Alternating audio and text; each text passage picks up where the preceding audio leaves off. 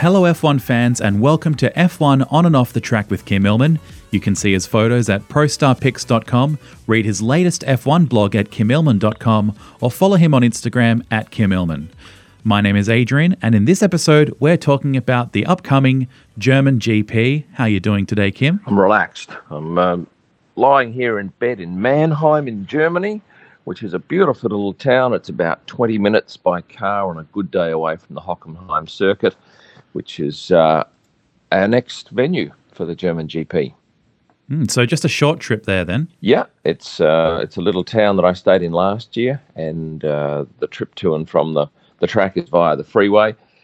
Excellent uh, facilities here, and I, I really like the feel of the place. Well, let's talk about the track itself then. How does it compare? First year last year, for uh, a number of years, it was reintroduced to the calendar. And yeah, I like the track. Uh, it's got some marvellous grandstand access uh, that we can go up and shoot in. And uh, I like the fact that we can get out of the um, the paddock and, and go out into the media, uh, the general area where the punters are, and go up in the stands and, and shoot from a couple of different vantage points. Uh, I, I, tend not to go down to the far end of the track because you have to pretty much go there uh, with that in mind only, and it's a fair hike, and especially on a hot day, it takes you a while to get there, and there's no bus that uh, gets you there, so it's mainly on foot. So anything that happens down that far end of the track probably happens in front of um, precious few photographers because of the distance it is away from the, the main nerve centre being the paddock. But uh, first corner's good. Um, access is great around the place, and yeah, I'm looking forward to my second German Grand Prix. Are there any signature shots on the track or, or backgrounds like other tracks have? There's a Ferris wheel, uh, although it's not a mm-hmm. great shot. They do have some large German flags printed on the the tarmac, just off the tarmac, uh, particularly around the last corner. And a lot of photographers, myself included, like to include those in a shot because it brands it um, with the track that you're shooting at. That's nice. Uh, I did the first uh, lap last year from one to about turn three, which is a, a little bit of a walk from the paddock. Uh, it's a it's a uh, figure S sort of thing, and you get them coming through and snaking around. Nothing happened last year. It was it was a pretty dull start. So uh, I might this year go and do turn one, um, being that uh, it's it's a shorter walk, and hopefully something happens on that first turn. I do believe there's a Jim Clark Memorial nearby. It is. I was just thinking about that then when you mentioned that. Uh, it's down about the same spot that I shot the last year's um, first lap from. And it's just outside the track. And I remember uh, on the Thursday, a number of the drivers would go down there. They would nip out of the track uh, through a fence and um, go and have a look at that particular memorial to the, the great driver who died. Now, I can't tell you when that was, but uh, yeah, it's a nice memorial physically outside of the uh, track. But on the Thursday, it's it's worth going down there, particularly if any of the drivers go down there and have a look at it. It's a nice shot. Now, how do you find the paddock and pit area on this track? Our media centre is in a an ordinary sort of building right out the back of the paddock. But to get back into the paddock is not is not is not a huge walk. Uh, there are actually two sections. The one for the photographers is in a very well rundown sort of building, a little bit further away from where the, the journalists sit. But um, the paddock itself is good. It's nice and wide. Uh, we have good access to all of the uh, team's hospitality suites. The drivers arrive into the paddock, uh, into the middle of it, uh, and we can go outside of the swipe gates and shoot them getting out of their cars or riding their motorbikes or push bikes in. Um, Sebastian Vettel will normally ride a push bike in. Um, last year, I got a shot of Kevin Magnussen being kissed goodbye by his girlfriend out mm. in the hmm. car park, and that's the first time I'd seen her. Unfortunately, the picture is pretty ordinary. It's Kevin's face, but her back of her head. And uh, I would have liked to have got a shot of the front of her, obviously, for my wives and girlfriends posts that I do. But oh, maybe this year we'll see what happens. But uh, being the home race for Nico Hulkenberg and Sebastian Vettel is always interesting. So they'll have strong support. Um, both great drivers, obviously, and uh, yeah, I'm sure they're looking forward to a minimum travel for this, their home GP. Yeah, well, with Hulkenberg and Vettel being this their home race, what's the turnout like? Obviously, a lot more support for them than, and than other, other drivers. Uh, and I remember last year, Nico did his track walk on a bike. uh, which he often does. He, he, carries a small bike with him through. Well, he doesn't. But the team take this bike around, and uh, I got a shot of him crossing the line, which I thought was a reasonable shot. Um, Nico's a, a, character. He should he should um, be very popular on the Thursday, and no doubt he and Sebastian Vettel will be in the press conference. I'd say on the on the Thursday for the pre-race press conference, and it wouldn't surprise me if they had five drivers in for that press conference on Thursday, which I'll be there to cover, and uh, all the other goings on on media day.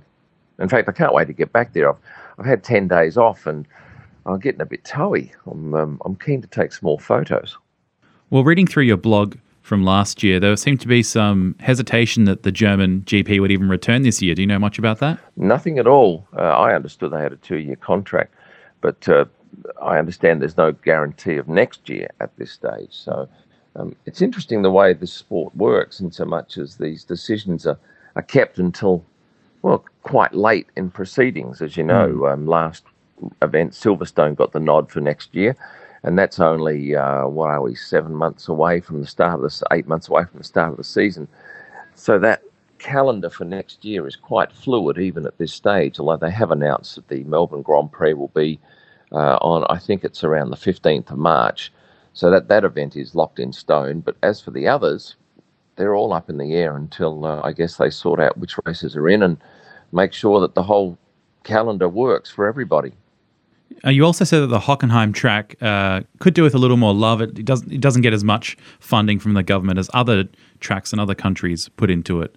Does that bring down the atmosphere at all? Yeah, well, no, I don't think it affects the atmosphere. I just think facility-wise, it's it's perhaps a little run down uh, when you compare it to other or some of the other snazzy and new tracks. But of course, those snazzy new tracks tend to be ones where the government have put lots of cash in, mm. and uh, so, so somewhere like a, a, Baku or a Russia where there's plenty of money, but they don't get the spot uh, the spectators that say a, a, race like Germany should get, being the fact that it's it's in one of the real heartlands of Formula One and uh, accessible to everyone. Well, not everyone, but certainly it's an accessible point right smack bang in the middle of Europe.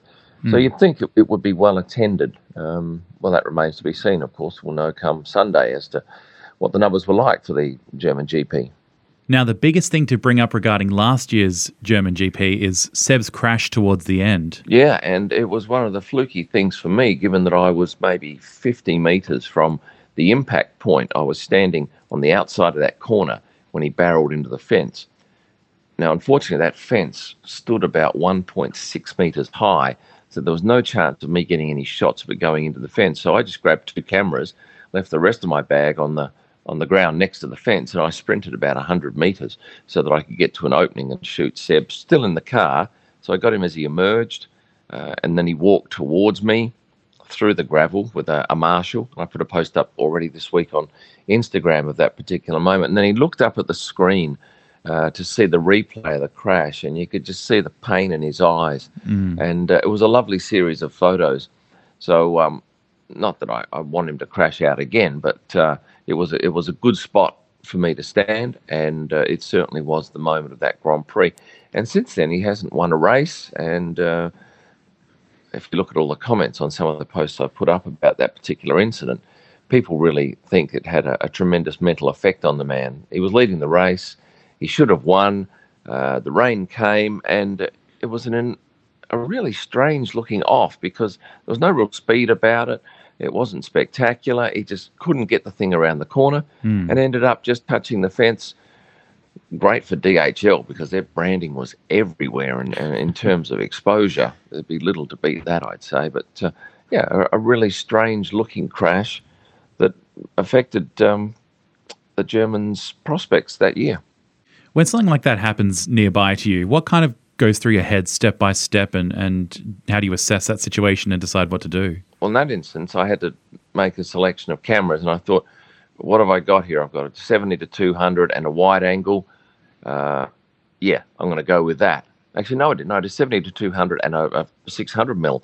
So I think I only took one camera because I didn't have time to take off a wide angle lens and put it onto the, the 600 mil. And the 600 mil is a monster lens, heavy, mm. and uh, it would have been impractical. So I, I believe I only took one camera and got straight over there. But there were probably only four or five photographers in that area. So initially, there were very few. Well, there's only shots from four or five of us.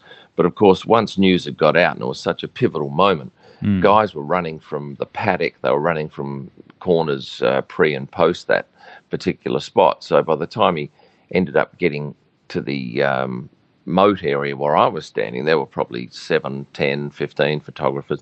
And then when he got back to going down the, the paddock, there were, there were more than that as well. So, yeah, you get the initial opportunity to shoot with few people around, but if it's anything like that sort of incident, you're going to have everyone coming as quick as possible. Certainly, all the guys from the agencies, or um, all the agencies will send at least one guy um, to cover that. F1 on and off the track is presented by ProStarPics.com. Stunning F1 photos live from the track, searchable and downloadable for personal or editorial use. Head to ProStarPics.com at the end of this podcast. How much interaction do you actually get with the drivers when you're taking photos and, and between races and, and, testing and stuff? At the track, it's it's very little interaction because uh, they've always got something to do. You're shooting whatever they are doing, and it's not like you get to stop and have a chat with them. The the guys that I know to talk to sometimes. Um, if, particularly on a Thursday, is a good day towards the end of the day, or even Saturday afternoon after qualifying it's quite relaxed because everything's still set up. It's not like Sunday after the race where every driver is just keen to go. So, uh, look, I get a, I get a chance to talk to someone like Daniel for a minute, maybe in a day. Um, someone like Pierre, I had it with him after the race the other day on Sunday, him and his girlfriend, and uh, I probably had a, a, few minutes of their time, and that's quite a long chat in, in terms of uh, F1. You certainly don't want to be walking down the paddock with, uh, say, a, a, Sebastian or a Lewis, because if you're talking to them for any reason, every other photographer is going to be saying, "Get out of the way! Get out of the way! We want a shot of the driver on on his own." So you tend not to do that, but yeah, sometimes I catch up with them in their hospitality suites where I have to go in there for one reason, and I've had a couple of chats with guys for five and ten minutes in there and that's no problem at all. But it, it's not like you get to stand around with them. Journalists, on the other hand, they, they do that. And there's uh, a couple of the guys that I see and stand and talk to, in particular, Sebastian. And Seb's great. He'll stand out in that paddock and talk for five or six minutes with someone. Well, Lewis, on the other hand, you don't see him stopping to talk in the paddock. He'll talk to people that he needs to talk to in the privacy of his motorhome. But look, it'd be nice to stand and talk to these guys for ages because I've got so many questions, and uh, you, know, you, you enjoy their, their company, and they'll often um, have stories to tell you, but it's it's really pumped during an event. Not that not that long. You count your blessings when you do get a chance to have a chat with them for any length of time. You mentioned it a little earlier, but are you allowed to shoot from grandstands? Yeah, the uh, last corner is a good spot. I shot from there last year. We went right to the very top, um, and you, you get a different view, obviously, and you can shoot wide, you can shoot tight. Uh, you can also move around that grandstand. Um, you, would probably only go up on the Friday. Saturday's too busy, and you wouldn't want to take the punt of not being able to get a seat because you, you have to sit down uh, with with these people uh, and not annoy them. Otherwise, someone will complain and you'll get turfed mm. out. What sort of future do you think F1 has going forward? Yeah, I was talking to someone about this the other day, and they were saying that the real challenge for Formula One is to get young people involved. Uh, now, I don't know how you do that, but um, it's I like seeing youngsters at the track with their uh, paraphernalia for their favourite driver, but I think that's the main challenge that they have to sort out how they get the attention of the younger brigade, get them excited about it. Certainly, esports is a way to go, and there's great interest in that, and particularly from a younger brigade. But uh, look, I'm I'm not sure. I know how they would solve that problem of getting young people interested, but they're doing a little bit already with F1 in schools. That helps. Okay. Uh, it needs to be a concerted campaign. It's probably going to take some years too. If they can manage to solve that problem, I think it uh, it's great for the sport. Now, actually, last night I was watching something hilarious on social media with Jeremy Clarkson getting stuck into F1 about how boring it is and how it's just Mercedes winning and no overtaking. And uh, some of the things he said had real merit, and, and you might want to, if you've got a moment, search that on the internet. And uh, it's Jeremy Clarkson he, he uses a bit of the F word in there too from time to time. But yeah, what he had to say was it was quite valid, and perhaps there are some ideas in what he's he was ranting on about there. you know, in in terms of getting the sport back to where it used to be, where it was uh, exciting and, and crashes. And let's be honest, people want to see a bit of bit of risk involved. Guys out there going wheel to wheel at high speed, um, and he's all for getting rid of the stewards. That's one of his great things. He's had enough of the stewards stepping in and ruining the sport. But I'm not sure what what the answer is, but I think it's certainly the question that needs to be asked and a solution needs to be found. Can you tell us about some of the more unusual briefs that some photographers have? Yeah, I was speaking to a couple of guys in the last race, and see, my brief, I'm a freelancer, so I can shoot whatever I want. Um, I don't have, unless the client asks me for something in particular, I don't have anything that's particularly out of the ordinary. However, there are photographers at the track. And I'll give you an example. Uh, one team has a photographer stand at a certain point and they run a cable for their camera to connect to. And during the race, their job is to take photos of tyre degradation, and that is their only job. So they take a photo of whatever the, the team asks them to do. But even if there's a uh, like a car's on fire around the corner, they can't leave that post. They have to stand there and continue to take photos of the tyre degradation of each car. And those photos are sent back real time to the team. And someone in the team will look at those photos and they'll say, oh, okay, well, uh, the Haas car is, uh, has got problems with the tyres. They're going to have to come in the next two laps, and that will affect whatever strategy that that particular team has. And so they view that it's worth paying someone to do that important job just so that they have inside information that may help them improve a place or two because uh, an extra point here and there means a lot of money to those teams. So they figure that that's a worthwhile investment. There are other photographers who take photos of uh, how much downforce each car has at a certain point. So they'll just take photo after photo of, uh, and, and, there's nothing artistic about them. They're high speed shots, uh, maybe a five thousandths of a second, so everything's sharp, and it allows the team then to to look at the other cars and work out where they sit compared with them. And there are also um, other photographers whose only brief is to take technical spec shots. So they will wander the paddock um, and they will take shots of every single thing on the cars um, for, for a particular team.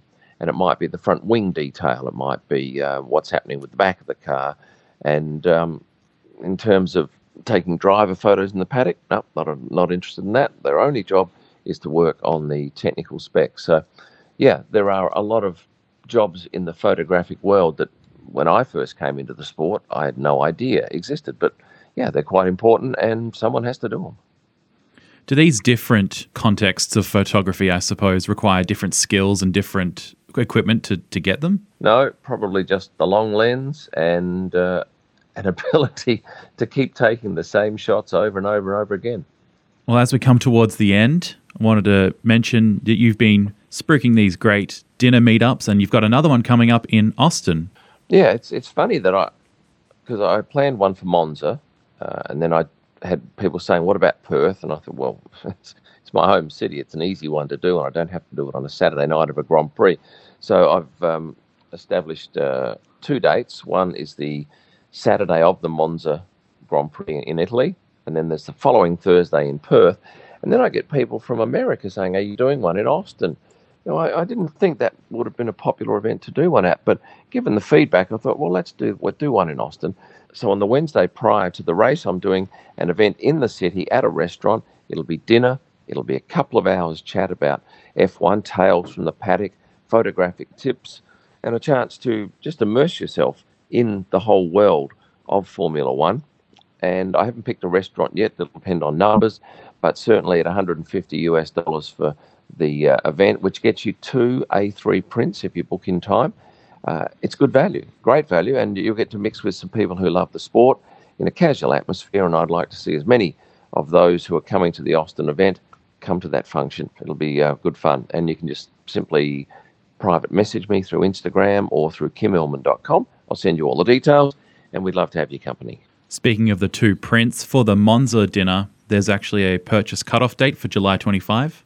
That's it. What is that? That's uh, this weekend, isn't it? So if you want two prints, you've got to book your Monza uh, and pay for it by uh, the 25th of July, and you'll get those two prints on the night. You can still book afterwards, but you'll only get a single print up until a certain point, and then after that date, uh, you won't get any prints, but you'll still enjoy a good meal, uh, some drinks, some fun chat, and uh, walk away with a few photographic tips that'll help you improve your photography. So, what did make you decide to do these dinner meetings? I realised that uh, over the past couple of years, I've amassed quite a bit of information about how this whole thing works, and uh, I'm still raw enough and enthusiastic enough to be able to share it with people and give them some real value for money. And people ask, they, they're often lots and lots of questions about what goes on here and there. I thought, well, I'll answer the question once, but do it for 12 or 20 people. And I've been happy with the responses I'm getting. It uh, as we get closer to these dates, it's um, it's filling up, and I think maybe next year I might even do one in perhaps not every city because some just don't lend itself to it, but for most cities. So at the moment, as I do like this race, I'm looking for a venue here in um, Germany for next year's German Grand Prix if we have one. Well, thank you very much for discussing the German GP that's coming up, Kym. Let's hope it's something interesting like the last couple of races. We've been spoiled for excitement. Um, we'll keep our fingers crossed that there's overtaking and drama and uh, all sorts of shenanigans. To see any of the photos we've talked about today, head over to prostarpics.com or kymillman.com. You can also stay updated by following Kym on Instagram at Kym Illman. If you like what you heard today, please give us a review and remember to hit subscribe to stay posted for our next episode. Thank you very much for listening, and we'll see you on and off the track. F1 On and Off the Track was presented by ProStarPics.com. Stunning F1 photos live from the track, searchable and downloadable for personal or editorial use. ProStarPics.com. Head there now.